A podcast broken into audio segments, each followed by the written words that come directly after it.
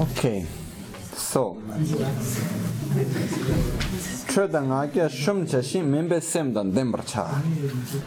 Because we are always right when we get angry. Okay. How to change that attitude? How can we actually overcome anger? Okay, so this is something which is quite important, I believe.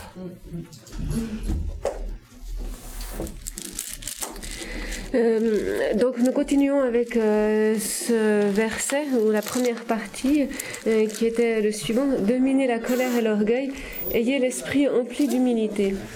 Donc cela est également à mettre en relation avec la manière dont nous devons pratiquer le dharma. So, let's imagine like this, okay? First of all, we need to understand one thing very clearly. There is no reason whatsoever in the world to get angry. It doesn't matter what happens. Anger will not solve the situation, will not make things better, will not make any benefit out of it. So it doesn't matter what happens, is not a reason why we need to get angry. Euh, maintenant, il faut bien comprendre que dans le monde, il n'y a absolument aucun moment aucune raison, quelle qu'elle soit, pour que nous nous mettions en colère. Euh, donc, euh, quelle que soit la situation dans laquelle nous nous trouvons, qu'est-ce qui se passe autour de nous, peu importe. Donc, quelle que soit la situation, aucune ne vaut la peine que nous nous mettions en colère. So, how to make this change? hmm? Uh, let's imagine like this. Imagine that we have a little monster living inside. That is our anger, okay? Okay, so we have this little monster inside. He's sleeping. Because, for example, I can tell you, am I angry now? No. Do I have anger? Bring me an object of uh, an object of anger, and you will see if I have anger or not. Okay, I can tell you yes. okay, but I am not feeling angry now. But it's not because I am not feeling angry that I do not have anger. Okay. Donc euh, maintenant, euh, comment combattre cette colère? Comment traiter de la colère? Il faut imaginer par exemple que cette colère euh, est représentée sous la forme d'un petit monstre qui habiterait à quelque part à l'intérieur de, nous, peut-être un petit peu sur le côté, là sur la droite, sur la gauche.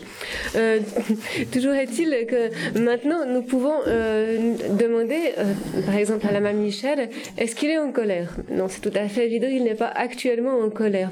Mais est-ce qu'il a de la colère? Alors pour ça c'est très simple, il suffit euh, par exemple de l'insulter quelques bonnes fois et on verra tout de suite le résultat. Euh, donc euh, il peut vous dire d'avance, oui il a de la colère. Donc maintenant c'est là un point où il y a une grande différence entre être en colère et avoir de la colère. Donc ce n'est pas parce que nous ne sommes pas actuellement en colère que nous n'avons pas de colère ou de potentialité de se mettre en colère. So, imagine your anger, our anger, inside of us like a little monster. Okay? The monster is there, hiding somewhere. And then we are in a certain situation, and someone come with a stick and start picking at the monster. No? And go there, "Ah, there you are, monster, you know? And then at a certain time, the monster start to get a little nervous. The monster wants to get out. Till the monster is inside, we can still keep it, you know? Come si dice guinzaglio? on a leash. On a leash. Still, we have the monster on a leash, like on like a dog, ah. no? Till it's there, we can keep it.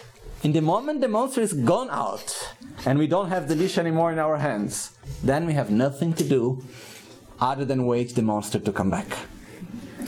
Euh, Donc euh, maintenant, il faut essayer d'imaginer cette colère comme étant euh, ce petit monstre qui est quelque part sur notre côté, à l'intérieur de nous, dans une situation de repos, endormi. Et nous pouvons par exemple nous rendre dans un lieu particulier et nous trouver dans une situation spécifique où euh, ce serait le cas qu'une autre personne se trouverait en quelque sorte armée d'un bâton et essayerait de titiller le petit monstre qui pour le moment dort à l'intérieur nous. donc il continue à agiter son bâton et donc à, secouer la chose jusqu'à ce que le monstre se sente un peu irrité et commence à s'agiter quelque peu, puis commence à véritablement vouloir sortir hors de sa réserve. Aussi longtemps que le monstre reste quand même à l'intérieur de nous, nous avons un certain contrôle sur ce dernier. Il y a toujours la laisse, nous avons donc toujours une certaine capacité à le tenir en laisse. Mais si la situation s'empire, alors il viendra un moment où il surgira à l'extérieur et donc euh, la laisse nous échappera complètement et là il ne sera absolument euh, plus rien possible de faire si ce n'est attendre jusqu'à ce que le monstre, le monstre revienne à la maison. When the monster is gone, we can try to call the monster back. Please come back here. Don't do what that. But he will not come back so easily, okay? Une fois que le monstre est dehors, on peut toujours s'avertuer à l'appeler. Reviens, ne fais pas ça, viens ici. Mais en fait, il est peu probable qu'il revienne simplement aussi facilement. So, at a certain point, the monster comes back. When the monster comes back, he's little guilty. Because he say I did something wrong. but when he comes back, what do we do to the monster? We say, poor monster, you know, I know they treated you badly. I know you did something wrong. You really treated that person badly. You did something you are not supposed to do, but it's not your fault. The reason why you went out and you did all of that is because that person said this and that person did that, did that. Otherwise, you would have never done that, no? So what happened is that when the monster comes back, we justify the reasons of the monster. Okay? And then what happened? We give more strength to it.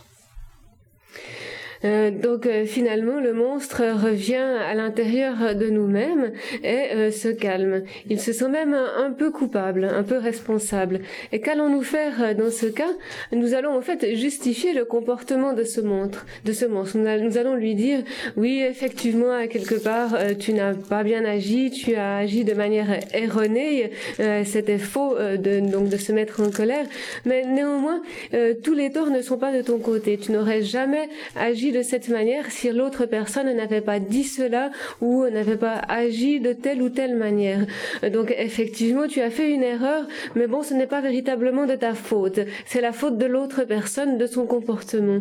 Donc nous allons en quelque sorte essayer de rassurer ce petit monstre, euh, donc euh, de euh, le justifier, de justifier ses comportements, de sorte que au lieu de calmer l'affaire, cela ne fasse que donner plus de force à la colère. So, anybody likes getting angry? Nobody likes getting angry, no? Est-ce que quelqu'un aime se mettre en colère? Non, bien sûr, personne n'aime se mettre en colère. So, why do we get angry? Donc pourquoi est-ce que nous sommes fâchés? Because some people say things we don't like, other people do things we don't like. Euh, parce que soit des personnes disent des choses que nous n'aimons pas, euh, soit elles font des choses que nous n'aimons pas. Actually not. The reason why we get angry is because we have anger within ourselves. Mais en vérité, ce n'est pas du tout la raison. La raison pour laquelle nous nous mettons en colère, c'est simplement que nous avons ce facteur de la colère déjà à l'intérieur de nous-mêmes. The reason why the monster is going out is not because someone is treating the monster, bad, monster badly is because the monster is there. If there would be no monster, anybody could do anything. The monster would never go out.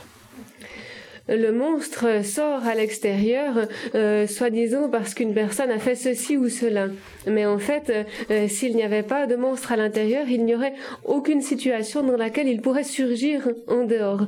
Euh, donc, si à l'intérieur de nous-mêmes, nous n'avions aucun monstre de la colère, quel que soit le comportement des personnes, qu'elles fassent ou disent ceci ou cela, aucune, il n'y aurait aucune possibilité pour qu'un tel monstre sorte de nous-mêmes. So the first step to overcome anger is to stop justifying anger. Ainsi, la première étape à effectuer pour nous libérer de cette colère est de cesser de la justifier. Okay? There is no reason whatsoever to get angry. Remember that not in your head, but in your heart. Il n'y a en vérité absolument aucune raison, quelle qu'elle soit, pour se mettre en colère. C'est là quelque chose dont nous devons nous souvenir. Il faut vraiment se mettre ceci non seulement dans la tête, mais également dans notre cœur.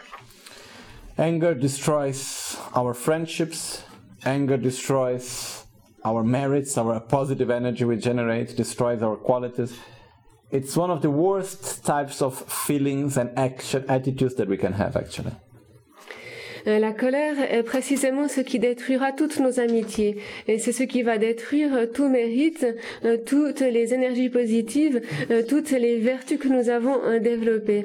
En fait, il n'y a aucune attitude intérieure, aucune attitude mentale pire que la colère. There was one great master in Tibet. His name was Geshe Ben Kungel. Okay? I, I really like him very much. Many stories about him, but one very simple one. He had behind his bed, where he used to stay the whole day making his practices, one big stick that the nomads used to fight. Okay? And his background before becoming a monk, he was a fighter and a thief. Donc il y a à ce propos une anecdote de nouveau au Tibet concernant un maître, un maître que la Michel lui-même apprécie particulièrement, euh, du nom de Geshe Ben Kungel. Et euh, ce maître était un très grand méditant, mais lorsqu'il euh, se déplaçait, notamment pour se rendre dans les endroits où il allait faire des prières, il avait toujours dans son dos un sac rempli de différentes affaires et sur lequel se trouvait également un bâton. Un bâton qui normalement était utilisé notamment par les nomades lorsqu'ils se battaient. Il faut dire que ce maître, avant euh, de devenir maître, était euh, un nomade et également un brigand. So sometimes during the day, he will take that stick in his hand, alone, no one in the room, okay? And he will start shouting, Oh, come on, I am stronger than you. If you come, I'm going to hit you, huh? Be careful. He was like discussing in this manner. Et euh, parfois, au milieu de la journée, euh, ce maître saisissait son bâton des deux mains avec euh, donc une attitude, une attitude de, prévention ou d'attaque. Et par exemple, même au milieu de sa propre chambre dans sa maison, parlait tout seul en disant "S'il te plaît, fais attention, je suis le plus fort, tu verras bien", etc. Donc simplement, il avait l'air de se battre contre rien du tout au milieu de sa chambre avec son bâton. What he was doing when he saw that anger was about to come. Jealousy was about to come, desire was coming, he would take the stick and say, Don't come, anger, I am stronger than you. Don't come, jealousy, I am stronger than you. I'm not let you, I'm go- not going to let you take myself. No? And it worked. En fait, euh, ce guéché se battait simplement contre ses propres forces négatives, euh, contre la colère, contre la jalousie et contre l'attachement, ainsi de suite. Euh, donc, lorsque une de ces perturbations mentales était sur le point de surgir, alors il se saisissait de son bâton, le brandissait dans une position de combat contre ces perturbations en leur disant maintenant fais attention, ne viens pas, je suis de toute façon plus forte que toi. Donc attention colère, ne viens pas, je suis plus fort que toi. Attention jalousie, je suis plus fort que toi, et ainsi de suite. donc de cette manière, euh, ce maître se battait véritablement avec euh, ses propres perturbations mentales, et à quelque part, ça fonctionnait très bien. So we need to believe that we are able to eliminate anger. We are more strong than anger. We can eliminate anger. Then we can do something about it. If we think anger is part of us, we cannot live without it, then we just follow it. Il faut donc euh, être certain du fait que nous avons la capacité d'éliminer cette colère. Nous sommes plus forts que la colère, nous pouvons éliminer la colère. Euh, donc euh, c'est là un point très important. Il faut développer ce genre de compréhension et pas simplement penser que la colère est quelque chose d'inévitable. Finalement, cela fait partie de nous. Si nous pensons de cette manière, alors nous nous laisserons aller à la colère, ce qui est évidemment tout à fait faux. But remember that to eliminate anger, it's gradual, takes time. It's something that slowly, slowly, I'm able to get. If I'm not able, to, if I'm able not to justify my anger today, tomorrow it will be less. I will get to a point where actually I can see the monster coming out. I'm saying to the monster, "Don't do it." Still, the monster is getting out and then the, I, even though I'm telling the monster not to go out, it goes out. Okay? And we may be a little bit frustrated at that point. Because we say, How come I know it, but still I am doing it? How can that be possible? It's because there is a difference between understanding and realizing. So after understanding it for a long time, slowly, slowly, we take that understanding from the head, from a conceptual understanding, down to our heart, and we can actually realize it. So in the beginning, we see that we are acting in a wrong way, but still we cannot able to stop ourselves. Slowly, slowly, the more we stop justifying it, and the more we start using the antidotes, such as developing more love and compassion and patience, the more we are able actually to change our attitude. Donc, euh, une première chose que nous devons tous comprendre est que la colère peut être éliminée. C'est quelque chose dont nous sommes capables. Mais évidemment, cela prend du temps. Euh, c'est un entraînement graduel, progressif, qui peut prendre beaucoup de temps. Mais petit à petit, nous pouvons essayer de transformer cela. Euh, tout d'abord, en cessant de justifier nos accès de colère, de sorte que graduellement, ces accès peuvent devenir de plus en plus faibles, jusqu'à ce qu'il arrive à un stade où euh, nous pourrons sentir euh, ce petit monstre de la colère lorsqu'il sera sur le point de sortir à l'extérieur. Et nous lui dirons non, ne fais pas ça, ne reste à, l'intérieur, ne sors pas. Euh, donc nous nous opposerons fermement à ce monstre, mais il sortira quand même. Et donc même malgré nos efforts pour lui dire de rester à l'intérieur, il sortira. À ce point, nous pouvons être un peu frustrés, effectivement. Nous avons fait tous ces efforts, toutes ces réflexions, nous comprenons parfaitement bien pourquoi et comment il est négatif de se mettre en colère. Nous faisons tout ce qu'il faut pour que ce ne soit pas le cas, mais néanmoins il sort quand même. Euh, donc euh, c'est là où nous devons comprendre qu'il y a une différence entre la compréhension intellectuelle et euh, la réalisation. Donc nous devons effectivement tout d'abord développer cette compréhension dans notre tête, mais ensuite cette compréhension doit descendre et prendre place dans notre cœur, de sorte que petit à petit nous puissions aussi graduellement développer la réalisation de l'absence de colère. Donc cela est possible bien sûr, mais cela prend du temps. Il faut y aller graduellement, tout d'abord en cessant de justifier les, accès de colère, et ensuite donc graduellement nous arrivons à développer cette réalisation. Et d'un autre côté, cela nous permettra aussi euh, non seulement euh, d'éliminer la colère, mais aussi de développer euh, d'autres attitudes qui sont déjà des antidotes à la colère, comme par exemple la bonté c'est la compassion dont nous avons parlé préalablement. Donc toutes ces choses pourront euh, petit à petit prendre place dans l'esprit. Okay. Next, uh, the next monster that we need to fight is pride. Okay. And uh, pride, it's very difficult because the monster of while the monster of anger, it's big and it's showing his face very easily. The monster of pride is a little bit like more like a snake going in a subtle way, you know. It's not when this when the it's biting we have not even seen it before. Okay, so uh, there is even a saying which says humbleness is one of the most difficult qualities to develop because it's enough just to think you are humble not to be anymore. okay. Maintenant, nous passons au monstre suivant, euh, c'est l'orgueil. C'est là un monstre extrêmement difficile à éradiquer. Dans le premier cas, le monstre de la colère est bien évident. Euh, c'est un gros monstre bien terrifiant euh, qui se montre de face avec son visage plus ou moins terrible. En ce qui concerne l'orgueil, là, l'approche est différente. C'est beaucoup plus pernicieux. C'est semblable à un serpent qui, qui s'immiscerait de manière pernicieuse de sorte que nous ne prenons pas conscience si ce n'est trop tard. Euh, c'est là donc un nouveau type de combat que nous devons mener. Et, euh, donc c'est là très difficile à éliminer. Il peut donc cet orgueil peut vraiment se mettre partout, même dans les actes positifs. Notamment en ce qui il y a un dicton en ce qui concerne le développement de certaines qualités, dans notre cas précisément de l'humilité, où il est dit l'humilité, qui est d'ailleurs euh, l'antidote, enfin un des antidotes à l'orgueil, l'humilité est une des qualités les plus difficiles à développer, euh, car euh, dès que nous avons euh, réalisé que nous avons développé une attitude humble, aussitôt ce n'est déjà plus de l'humilité à cause de cet orgueil. So, there are many different ways of being proud. The, the, actually, the definition when we say Nagel, it means to feel I am superior of you because of some quality that I have.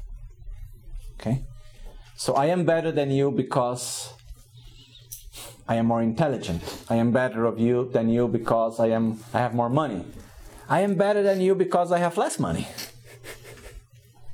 You know, it's possible. For example, I can come and I can say, Oh, you rich people, you feel so special because you only have money, you never think about your inner qualities. While I think about them. I think I think I, I feel I am superior. One of the worst type of pride is a spiritual pride in the sense I feel I am better than you because I am a better practitioner.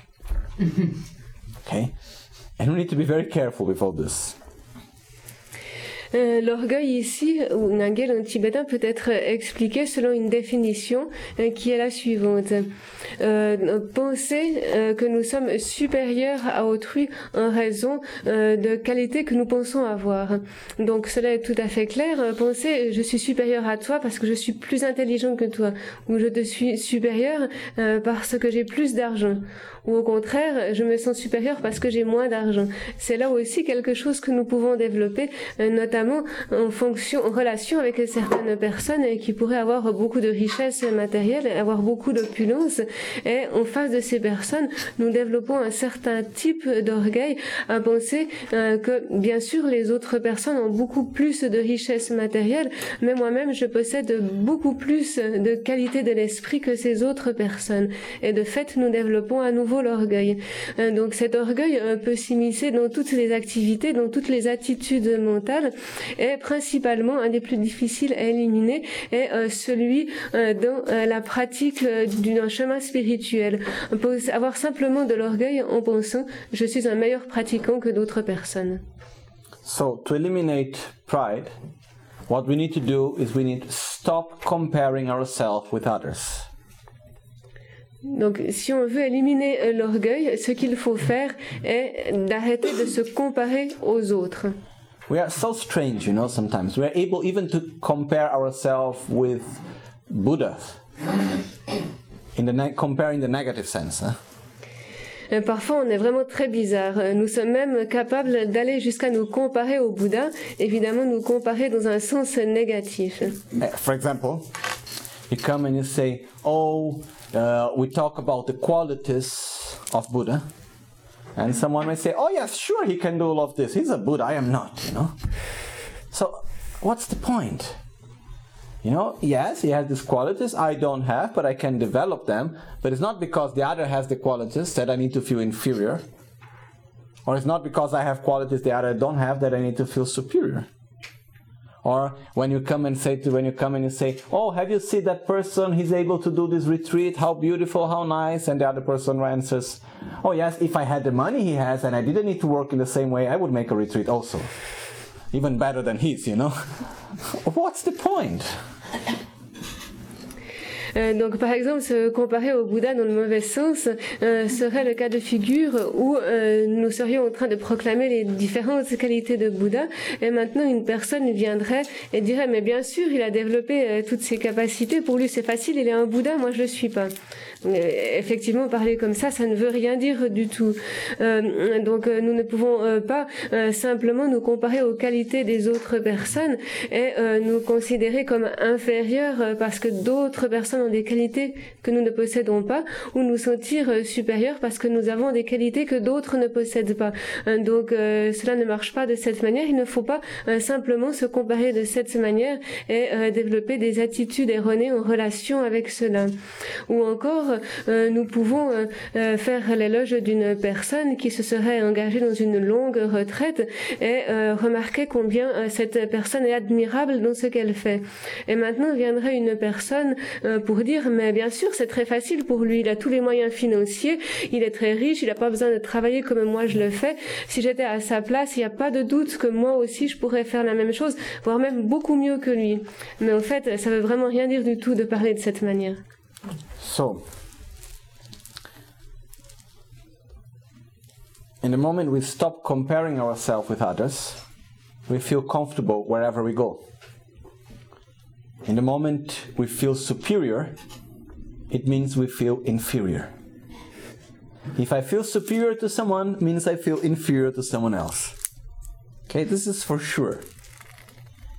So in the moment I am able to be well with whom I am, recognizing my own defects, but without needing to compare myself with others, wherever I go, I'm comfortable. If I feel I'm, I, am taking out of my own pride and I feel superior to someone, it means wherever I go, I need to be recognized for my qualities. If I am not recognized, I suffer.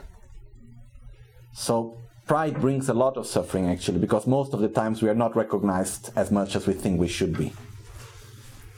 Euh, maintenant, euh, ce qu'il faudrait est simplement cesser de se comparer toujours aux autres personnes. Euh, dans ce cas, euh, nous pourrons aller euh, partout où bon nous semble et nous nous sentirons confortables.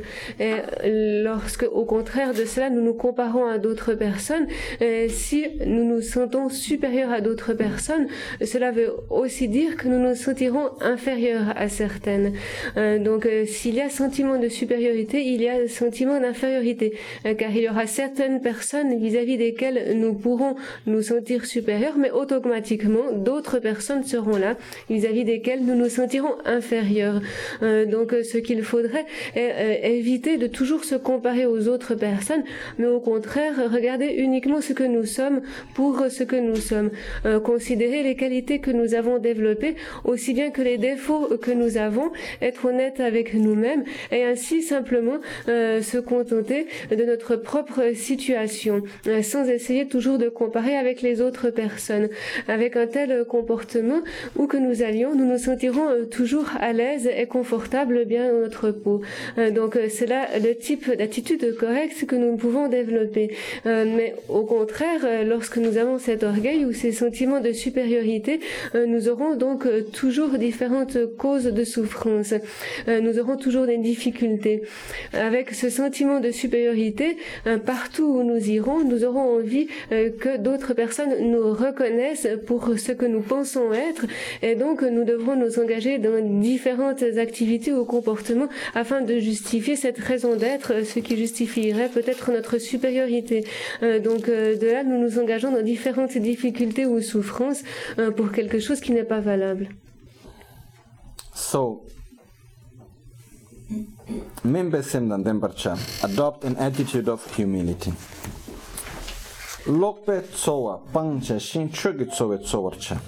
Anyhow, one of the main ingredients for happiness is also humility.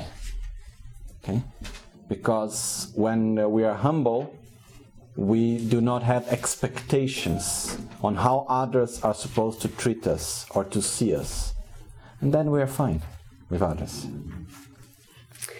Euh, ensuite vient la fin de ce verset, donc euh, ayez l'esprit empli d'humilité, ce qui a déjà été lu, et ensuite évitez les moyens d'existence incorrects et menez votre vie conformément au dharma. Donc dans tous les cas, euh, maintenant il est dit qu'il faut pratiquer l'humilité. c'est là une des causes principales pour trouver le bonheur. Ah, sorry, I forgot the last part. What you said. Uh, the point that once we actually have the attitude of humbleness. Euh, donc euh, cette attitude d'humilité est très importante euh, car cela signifie aussi que nous n'avons pas d'attente envers les autres personnes. Un de nos gros problèmes est que nous sommes toujours dans l'attente, par exemple, d'une certaine reconnaissance des autres personnes et cela est également dû à ce manque d'humilité. Ok. But remember, or we overcome anger and pride, or they will be there. They're not going away if we don't send them away. Okay? If we don't take and we say, okay, anger, you go out, pride, you go out, otherwise they will stay there very comfortably. Toujours est-il euh, que ce qui est important à retenir ici est la colère et l'orgueil. Ce sont des choses qu'il faut véritablement chasser. Aussi longtemps que nous ne faisons rien pour les chasser, euh, ces facteurs négatifs resteront euh, bien au chaud à l'intérieur de nous-mêmes. Donc il faut véritablement se mettre à les combattre.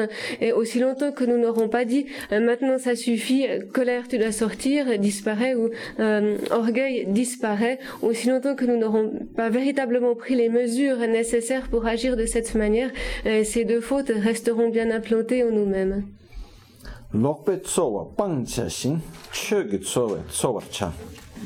Renounce unethical form of livelihood and sustain yourself according to the Dharma. Which means in our life, daily life, we need to work to be able to eat, to have a place where we live, and so on, no? But we should not do a work, we should not generate our own material situation in an attitude which is in contradiction with our own spiritual path. I cannot talk about, I cannot believe in the importance of harmony and then I work building weapons. Something is wrong there. Okay? So the way how I develop, how I make my money, let's say directly, how I make my livelihood should be in harmony with my own spiritual path. Il a dit, comme nous l'avons lu précédemment, éviter les moyens d'existence incorrects et mener une vie conformément au Dharma. Euh, donc, euh, évidemment, il est tout à fait nécessaire pour nous de trouver un travail afin de pouvoir euh, subvenir à nos besoins, simplement afin de pouvoir trouver un endroit pour vivre, de, pouvoir obtenir un endroit pour vivre, de pouvoir obtenir de quoi manger, et ainsi de suite. C'est là quelque chose d'indispensable. Mais ici, ce qui est important est que cette activité doit être en accord avec notre pratique d'un chemin spirituel. Euh, c'est là très important. Euh, pratiquer d'un aspect un chemin spirituel qui prône l'harmonie et le bonheur, et de l'autre côté, euh, travailler, faire son argent en fabriquant ou en vendant des armes, il y a là évidemment une grande contradiction qu'il faudrait éviter. donc, il est évidemment indispensable de faire son argent pour parler directement, c'est-à-dire de trouver les moyens de subvenir à ses besoins matériels, de donc soutenir cette existence. Mais euh, euh, ces travaux, tout ce qui est entrepris dans ce sens, doit toujours être fait en accord avec euh, le chemin spirituel dans lequel nous nous sommes engagés. For example, I know some people that talking to them, they come and they tell me, "Oh yes, oh I believe so much the importance of developing love, yes, the respect for others." And when they go to make their meditation and so on, they are wonderful. Very good. But when it's time for business, it's business. Business is business, religion is religion, spirituality is spirituality. So what happens? I make my business, I'm going to treat you badly, you are going to suffer out of it. For me, it doesn't matter. I'm going to cheat you, I'm going to lie, I'm going to do whatever I need to do for my business to go well. But that's business, that's not spiritual life. Okay, that's a big mistake.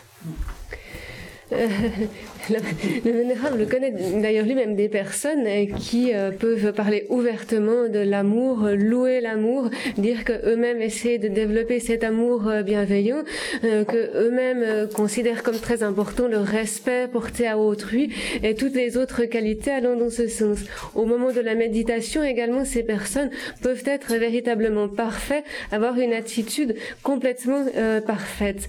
Par contre, au moment du travail, lorsqu'ils s'engagent par exemple exemple dans le commerce, dans les affaires, c'est complètement l'opposé. Euh, donc en fait, la religion, c'est la religion, les affaires, c'est les affaires, et euh, le chemin spirituel, c'est le chemin spirituel. Mais il n'y a pas du tout de confusion entre ceux-ci.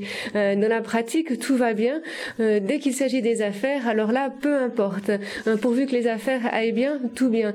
Peu importe si je fais du mal à l'autre personne par mes activités, peu importe si je le trompe, si je le blesse, si je mens, euh, tout cela n'a absolument aucune importance en fonction du résultat que moi-même je pourrais obtenir euh, dans les affaires. Donc évidemment, là, il y a une grande contradiction euh, si au niveau des affaires, nous agissons de cette manière et complètement différemment au niveau du chemin spirituel. donc pour ces êtres, il y a simplement une séparation complète entre l'un et l'autre. We need to remember that the spiritual path it's In the meditation, yes. It's in the teachings of Dharma. It's in the study.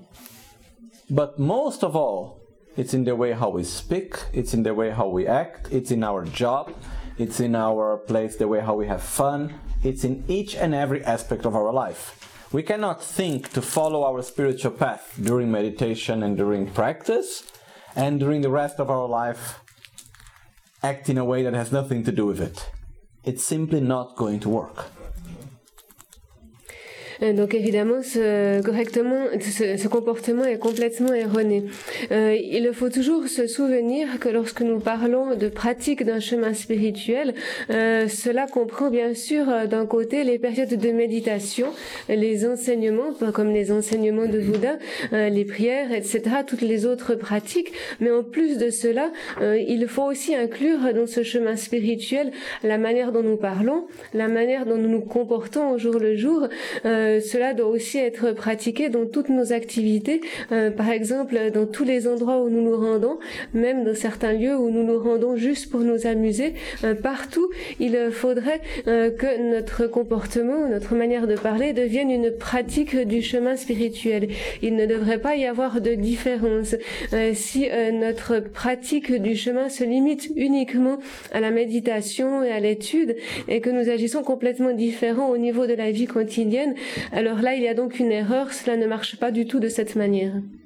So in, your daily practice, in your daily life, in your work, in your family, where you have fun and so on, where you need to put into practice what you learn and what you develop during meditation and study and so on.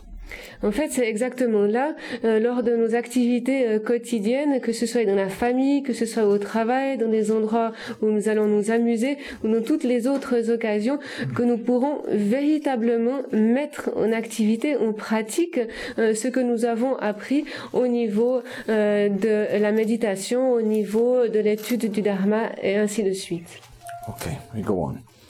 Sangsing tamche pangcha shin pakpe norgi tamche pangcha shin gomba lani nebarcha. Forsake material possessions and adorn yourself with the riches of the Aryas. Leave behind all business and distractions and remain in places of solitude. Okay. Vient ensuite euh, le verset suivant. Détournez-vous de tous les biens matériels et parez-vous des joyaux des arias. Rejetez tous les divertissements et demeurez dans la solitude. So, first thing, as we said before, mila gyugo gyula dapogo. People need objects, objects need owners. In the moment I have something, I need to take care of it. It takes time, it takes space, it takes energy, it takes space inside our mind.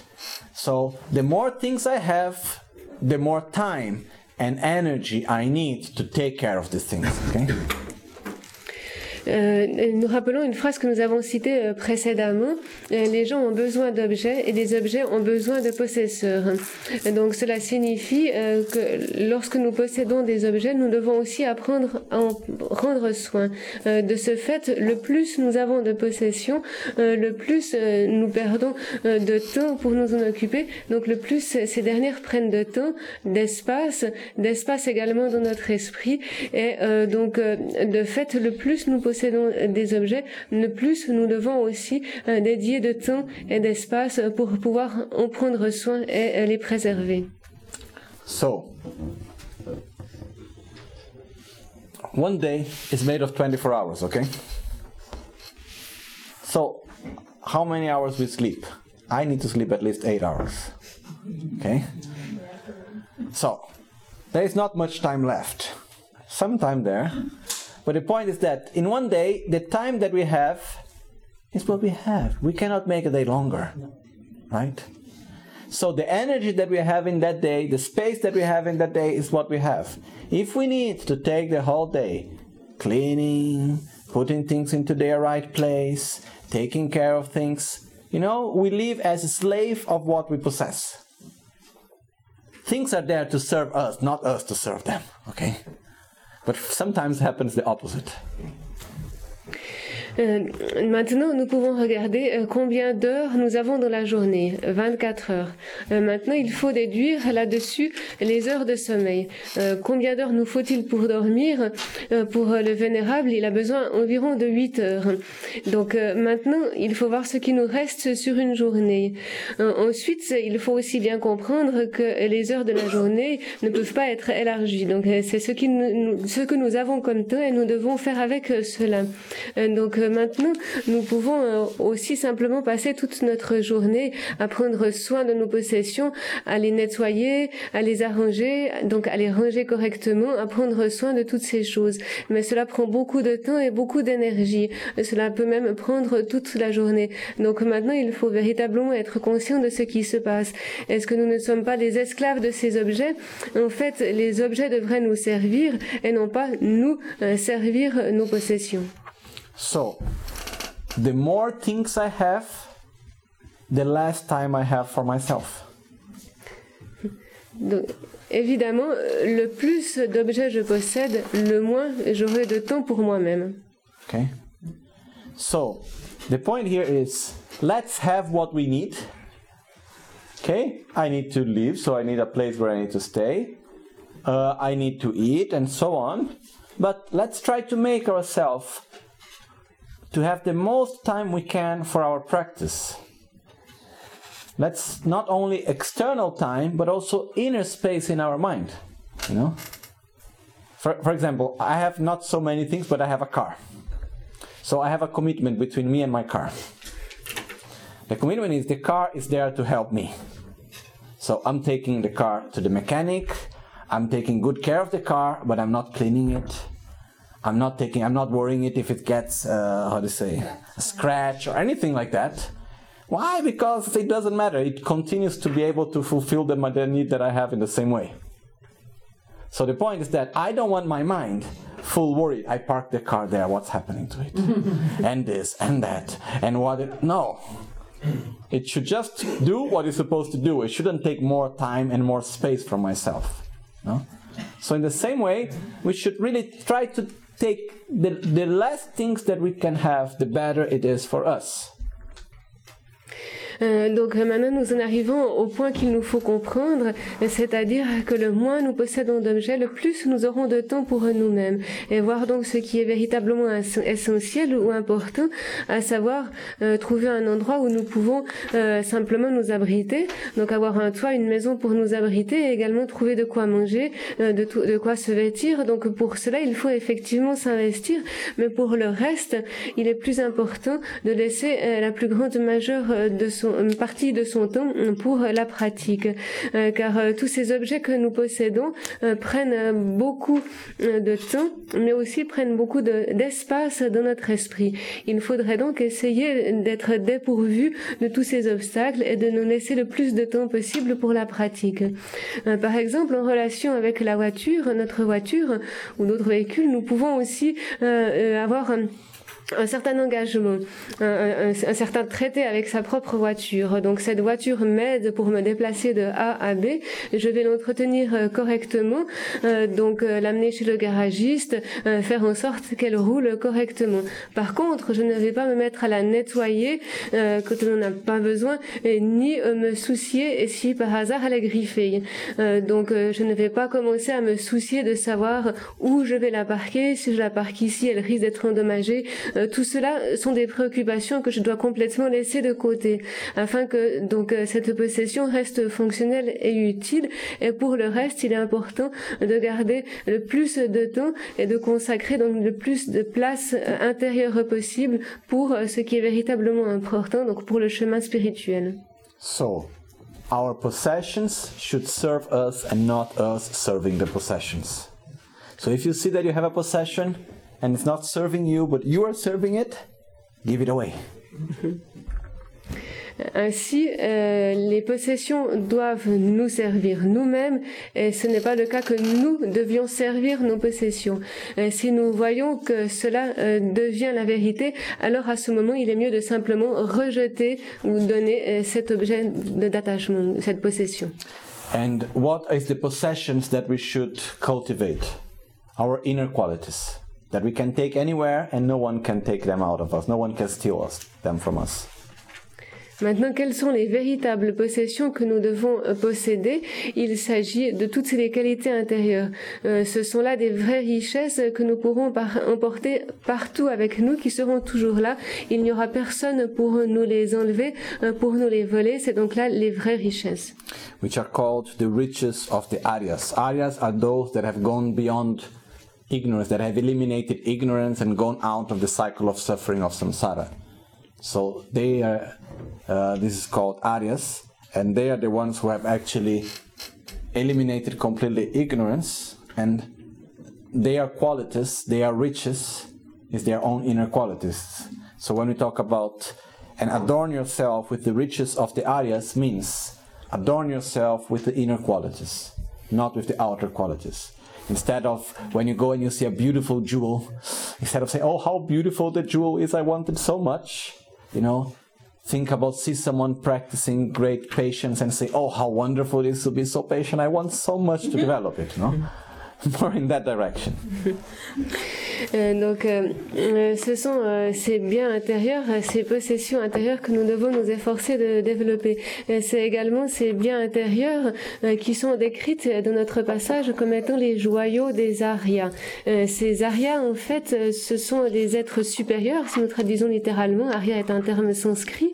Ce sont donc les êtres qui se sont libérés complètement de la souffrance et qui ont atteint l'état au-delà du cycle des existences conditionnées. Donc euh, ce sont euh, tous ces êtres qui se sont libérés définitivement de la souffrance et les joyaux ou les richesses de ces êtres ne sont autres que des richesses intérieures, donc toutes les possessions des bonnes qualités qu'ils ont développées. Et ici, il est dit clairement, ornez-vous de ces joyaux des arias. donc ornez-vous de toutes ces qualités intérieures et non pas des différentes richesses extérieures.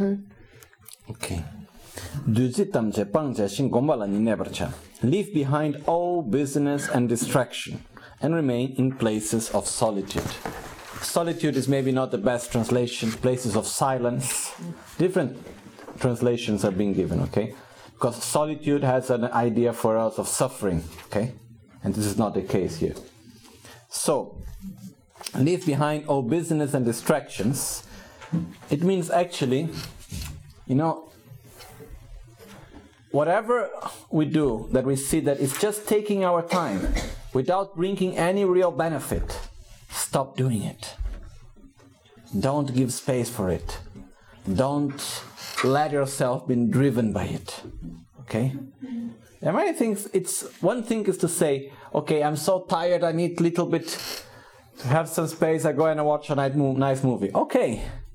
Another thing is that I need to watch all the new movies that come out and I need to and I spend so many hours, such a great part of my time just trying to make the time to pass. You know, how do you say that in English? To yeah, to make time pass. To make time pass, you know, there is a, there is a say like, "Oh, I cannot make time pass." make the time pass. Come on, there is nothing more precious than time. Why do we need to make it pass? You know, we need to use it in the right way.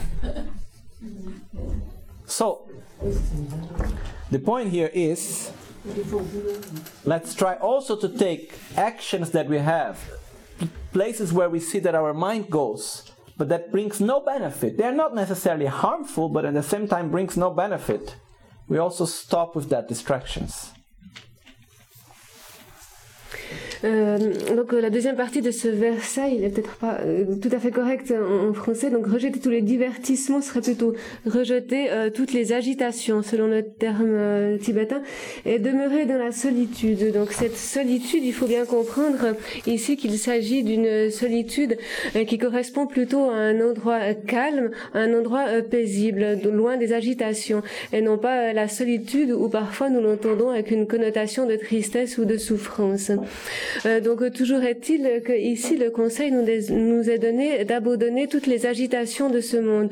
Euh, donc euh, cela représente le fait de toujours s'agiter dans différentes activités ou affaires qui ne sont finalement pas essentielles, juste à quelque part simplement pour faire quelque chose, pour faire passer le temps. il y a une grande différence, par exemple, entre regarder un film parce que nous avons besoin de nous détendre pendant un moment. Donc pourquoi ne pas regarder un bon film et profiter d'un moment de détente euh, pour ensuite reprendre des activités bénéfiques? Ou alors euh, passer tout son temps à regarder toutes les nouveautés euh, simplement parce qu'il s'agit de nouveaux films et il est absolument nécessaire de passer son temps à se divertir de cette manière. Donc là évidemment c'est un comportement erroné, simplement essayer de passer son temps en regardant des films. c'est là un comportement erroné, juste essayer de passer son temps de cette manière est complètement stupide finalement. On entend souvent des personnes qui disent je dois pas, je j'essaye de faire passer le temps. Mais euh, en fait, le temps c'est vraiment ce que nous avons de plus précieux, donc il faut l'utiliser, en, en, faire quelque chose de valable, utiliser toute son essence, et non pas simplement essayer de le perdre à le faire passer. Euh, donc ici, le conseil qui nous est donné est justement euh, d'abandonner toutes ces préoccupations qui n'ont pas véritablement de signification. Another thing also, which is it's a bit funny somehow. We always complain in this modern life, we complain that we are too busy, but we make ourselves busy. Okay? In the sense like we need to be busy. If we are not busy means there is something wrong. okay? So it's like if we are not busy, we cannot relax it's like I must be doing something, otherwise there is a, there is something some problem there. So a great part of the business that we have and the lack of time and so on, it's created by ourselves. It's a mental attitude. Okay? So do what you need to do and give space in your mind, and you will see that you have time for what you like to do. It's not true that we are so busy. En fait, euh, nous nous plaignons euh, constamment du fait que nous sommes trop occupés, mais il s'agit uniquement de notre propre création. Et euh, si nous ne sommes pas constamment occupés, finalement, nous aurons l'impression qu'il y a un problème à quelque part. donc, d'un côté, nous nous plaignons d'avoir trop de choses à faire, mais si nous n'avons plus rien à faire, nous pensons aussi qu'il y a un problème, que quelque chose ne joue pas correctement. Et toujours est-il que tout cela est uniquement notre propre projection.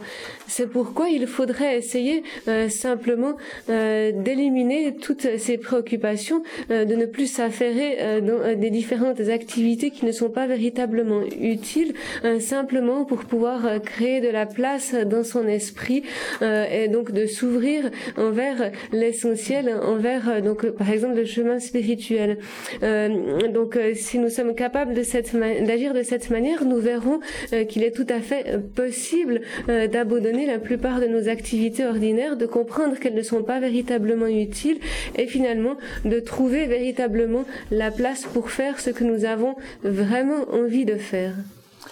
And uh, when it says that we need to remain in a place of silence or calm or solitude, it means that we are influenced by things, you know. And this is normal for all of us. We are influenced by what we see, we are influenced by what we listen, we are influenced by the place where we are.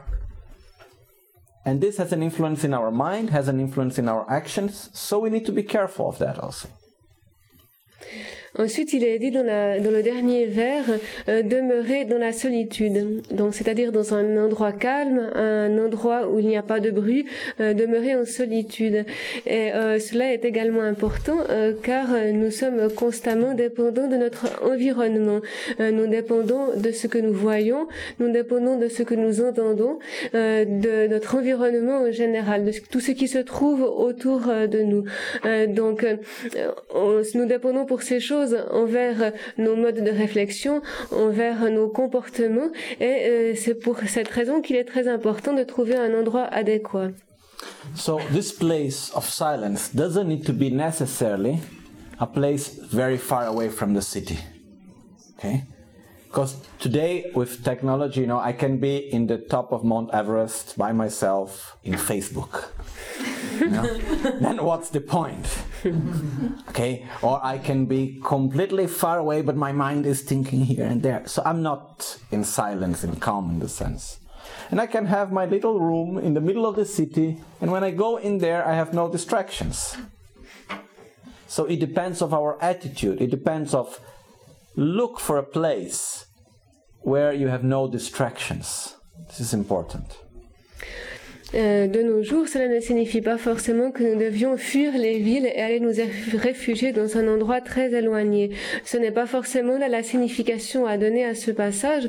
Euh, d'autre part, avec toutes les technologies modernes, nous, nous aurions beau aller même au sommet de du mont que finalement nous pourrions encore nous trouver au milieu de Facebook, ou encore essayer de nous trouver dans un endroit isolé, alors qu'on pensait nous sommes au milieu euh, des pires agitations.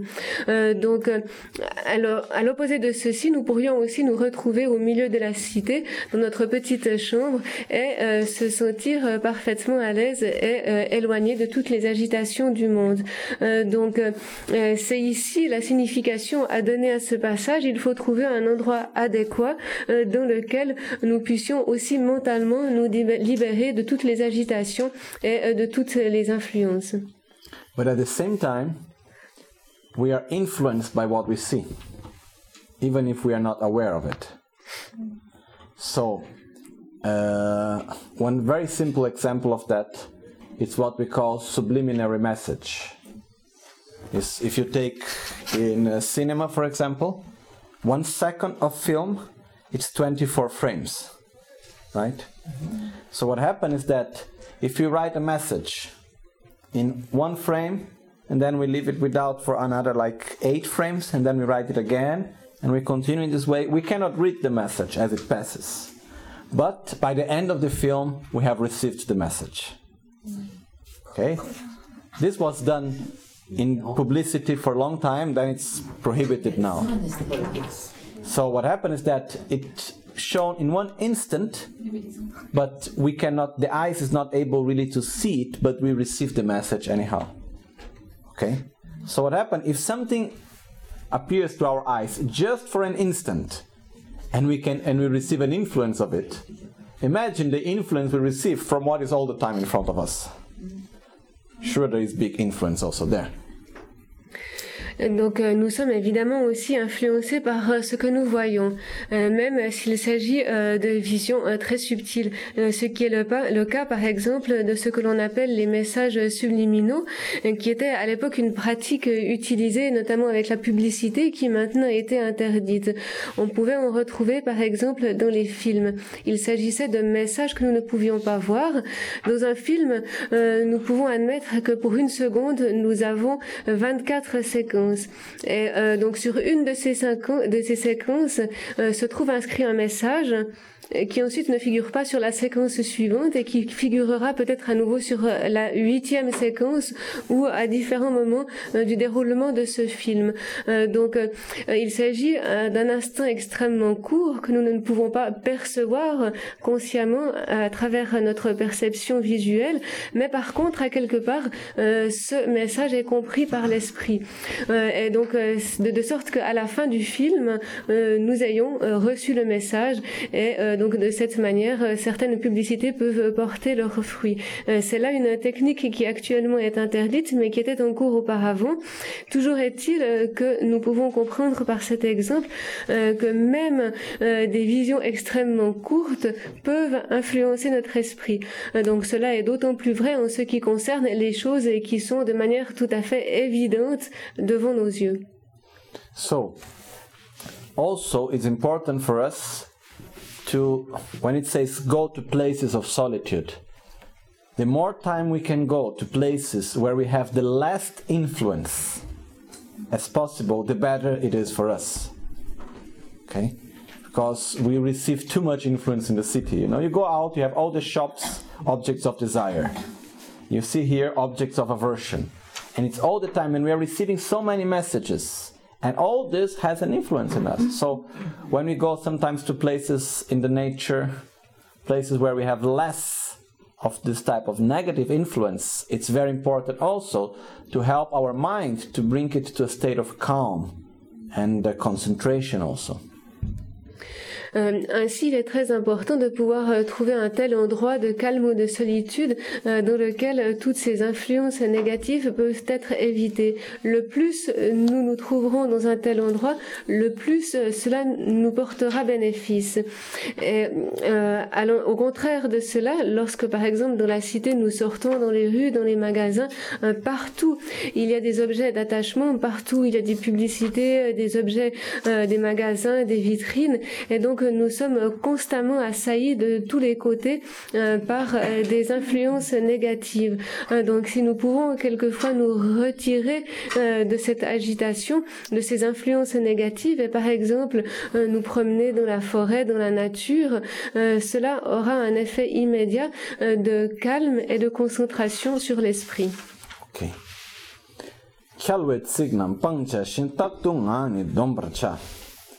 Refrain from idle gossip and always guard your speech. That's so important. Because, you know, I don't know how it's in Swiss, but uh, I can tell you, Italy and Brazil, people love gossiping. Okay?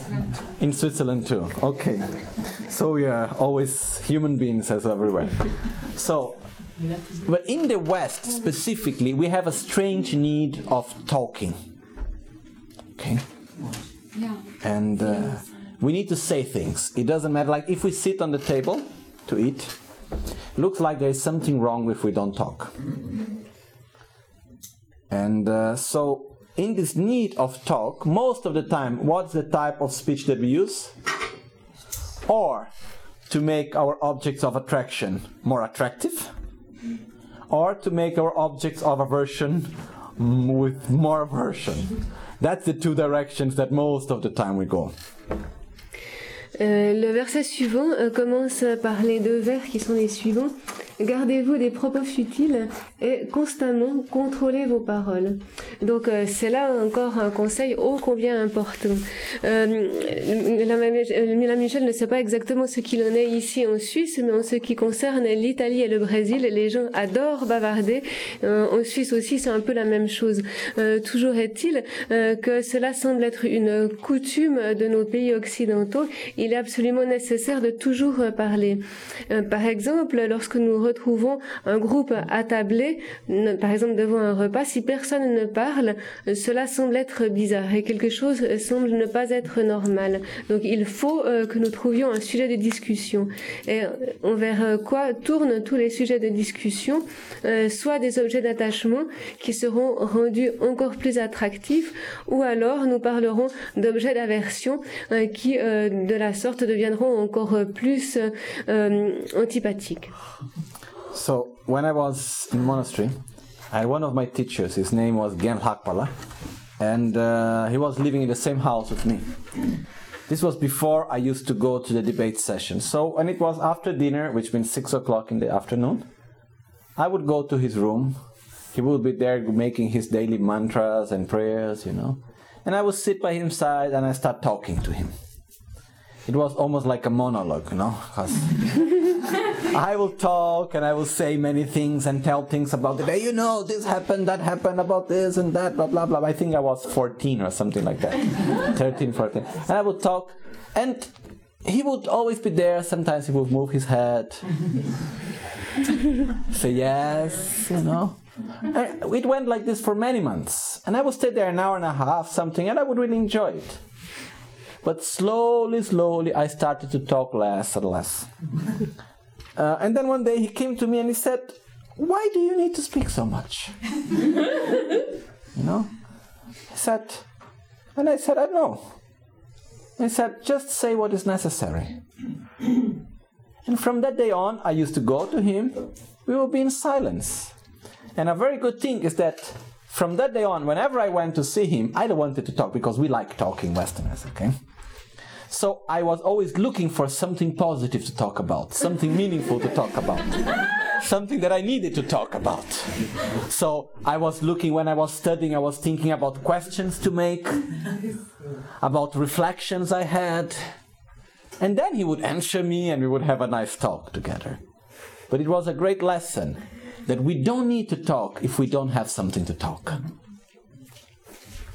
Euh, à ce propos, encore une anecdote euh, qui remonte au passé du Vénérable. Euh, donc, lorsqu'il étudiait encore au monastère de Serra en Inde, il y avait un maître qui, du reste, demeurait juste à côté de sa propre chambre, du nom de Gen Helakpa. Et donc, à cette époque, il était lui-même encore assez jeune, environ 14-15 ans, et n'avait pas besoin de se rendre à certaines classes en fin d'après-midi, donc les classes de débat. Mais pourtant, donc après le repas, euh, vers les 6 heures du soir environ, il avait pris l'habitude de se rendre dans la chambre de ce maître et de parler. C'est là une coutume de nous, autres occidentaux, nous adorons bavarder et donc euh, spontanément, c'est ce que faisait euh, le jeune Lama Michel lorsqu'il était auprès de son maître. Pendant une heure, une heure et demie, il parlait de tout, de rien, de ce que celui-ci avait fait, de ce que celui-là n'avait pas fait, et ainsi, de suite. Pendant facilement une heure, une heure et demie. Le maître, quant à restait euh, bien placidement dans son endroit à réciter ses mantras et autres prières, parfois en hochant un peu la tête en signe d'approbation. Et donc euh, cela continua de cette manière euh, chaque jour pendant des mois et des mois. Et finalement, la mamie Michel commença à parler un peu moins, de moins en moins. Un jour, le maître lui demanda Pourquoi parles-tu autant? Et il lui répondit, je ne sais pas exactement. Et donc euh, le maître lui dit, il ne faut que tu parles que si tu as quelque chose à dire. Donc à partir de ce moment, euh, c'est un peu comme une révélation. Euh, la Michel se rendit toujours euh, au pied de ce maître vers les 6 heures de l'après-midi, mais simplement en gardant le silence. Ou alors, comme nous restons des, Occi- des Occidentaux, il est quand même nécessaire de parler. Donc en fait, ce qu'il fallait, la la parade adéquate était pendant la journée, lorsqu'il y avait les études, de rechercher quelques petits doutes dans les textes étudiés ou euh, d'essayer d'avoir des réflexions particulières afin de pouvoir donc trouver des sujets de conversation intéressants et euh, cette fois-ci significatifs euh, qu'il pourrait avoir avec ce maître, donc lui poser des questions significatives, euh, recevoir les réponses du maître et ainsi quand même euh, pouvoir jouir d'une bonne discussion. So we lose a lot of time and energy talking about things that have no meaning at all. Okay? Donc, en conclusion, nous perdons beaucoup de temps et d'énergie dans des bavardages qui n'ont finalement aucune signification, quelle qu'elle soit. So, Kyabje Trishan Rinpoche, he used to say, from all the negative actions, the smallest one is idle gossiping, talking nonsense. but it's the worst because it's the one we most do. and then we accumulate and we make it quite big. D'ailleurs, à ce propos, euh, le maître Trian Rinpoche déclara que euh, parmi euh, toutes les actions négatives accomplies par la parole, la pire est le bavardage inutile. C'est la pire car c'est celle que nous accumulons en plus grande quantité. Nous perdons beaucoup de temps dans cette activité inutile et finalement nous en accumulons énormément, énormément. So, here, just to follow Atisha's advice, what we should do is let's try not to say what is not necessary and what has no meaning. Donc ici, euh, à ce stade, si nous voulons simplement suivre le conseil que le maître Atisha nous donne, nous devons simplement euh, ne pas dire des choses qui n'ont pas de signification et ne pas simplement bavarder de manière futile. And protect yourself from saying stupid things. Donc dire l'important, ce qui est véri- véritablement significatif, est se protéger de dire des choses stupides. Okay. So, we just go now to the last verse for a conclusion. And in another occasion, we will have the opportunity to finish the whole thing.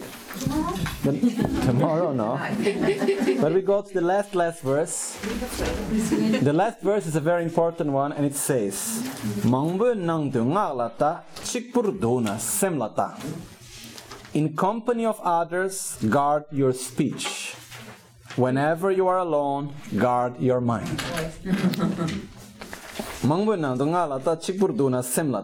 This is a very famous. It, this, many Tibetans know this verse. They don't know where it comes from, but they know this verse very well.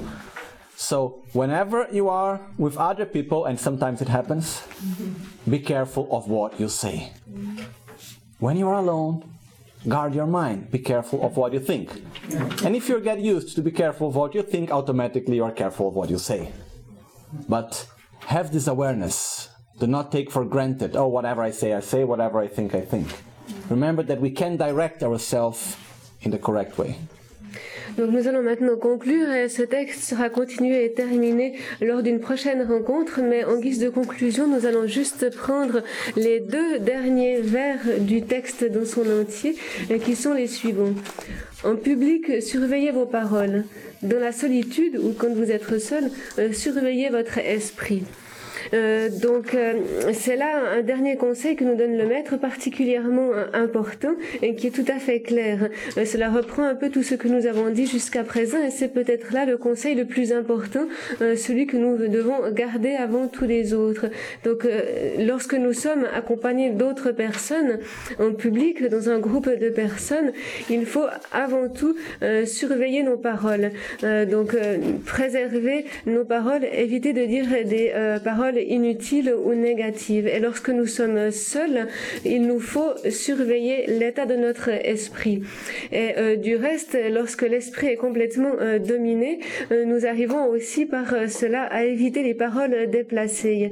mais toujours est-il que c'est là la chose la plus importante, pas simplement dire tout ce qui nous sort par l'esprit, et simplement penser et suivre les pensées que nous avons dans l'esprit. Au contraire, il faut être conscient garder toujours cette attention euh, consciente de nos paroles et de nos états mentaux et euh, nous souvenir également qu'il est possible de corriger le cours de ces derniers, qu'il est possible donc de diriger les paroles et les pensées euh, vers un meilleur chemin.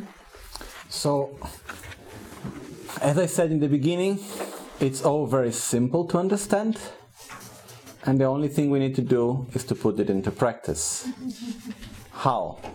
Remembering it again and again and again and again and again and again and treating ourselves with love and discipline.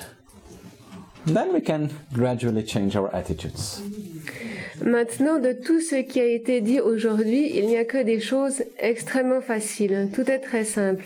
Par contre, en ce qui concerne la mise en pratique, euh, c'est autre chose. Tout est très difficile. Donc, comment mettre en pratique? Tout d'abord, en se souvenant de ces conseils encore et encore et encore et encore et encore et encore. Et également, en nous traitant toujours nous-mêmes avec beaucoup d'amour et de respect.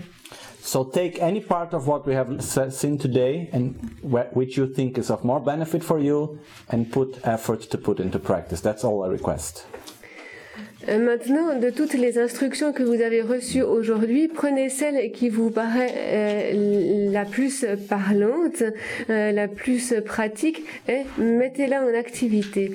donc, appliquez-vous à mettre en pratique ce conseil que vous avez choisi parmi les autres. C'est là la seule chose que vous avez à faire. Okay. So I would like to thank very much everyone. I would like to thank very much for organizing. And uh, thank very much for wonderful translation. And I would just make one final dedication prayer so we may be able to put everything into practice, okay? Euh, donc euh, pour terminer, euh, donc le vénérable vous remercie tous pour avoir participé, pour avoir écouté avec attention. Il remercie aussi particulièrement les personnes qui ont organisé cette rencontre. Et donc nous allons maintenant terminer avec quelques prières de dédicace que la Mame Michel va effectuer en espérant que de la sorte vous pourrez facilement mettre en pratique ces instructions.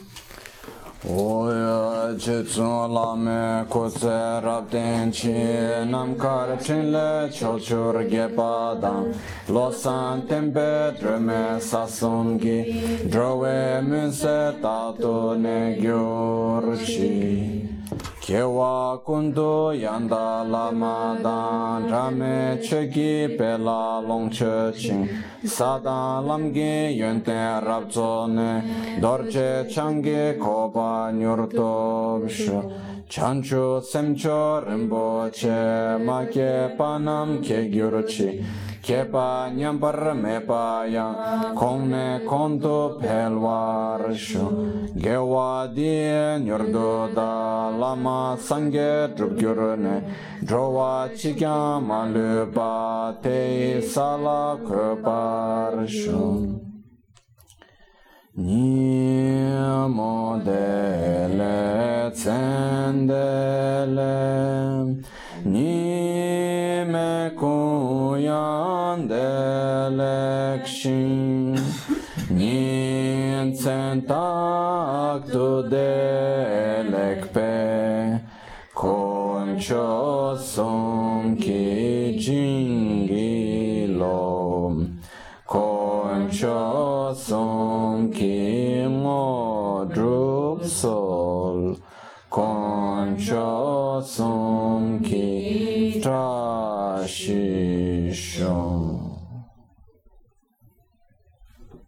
Merci beaucoup.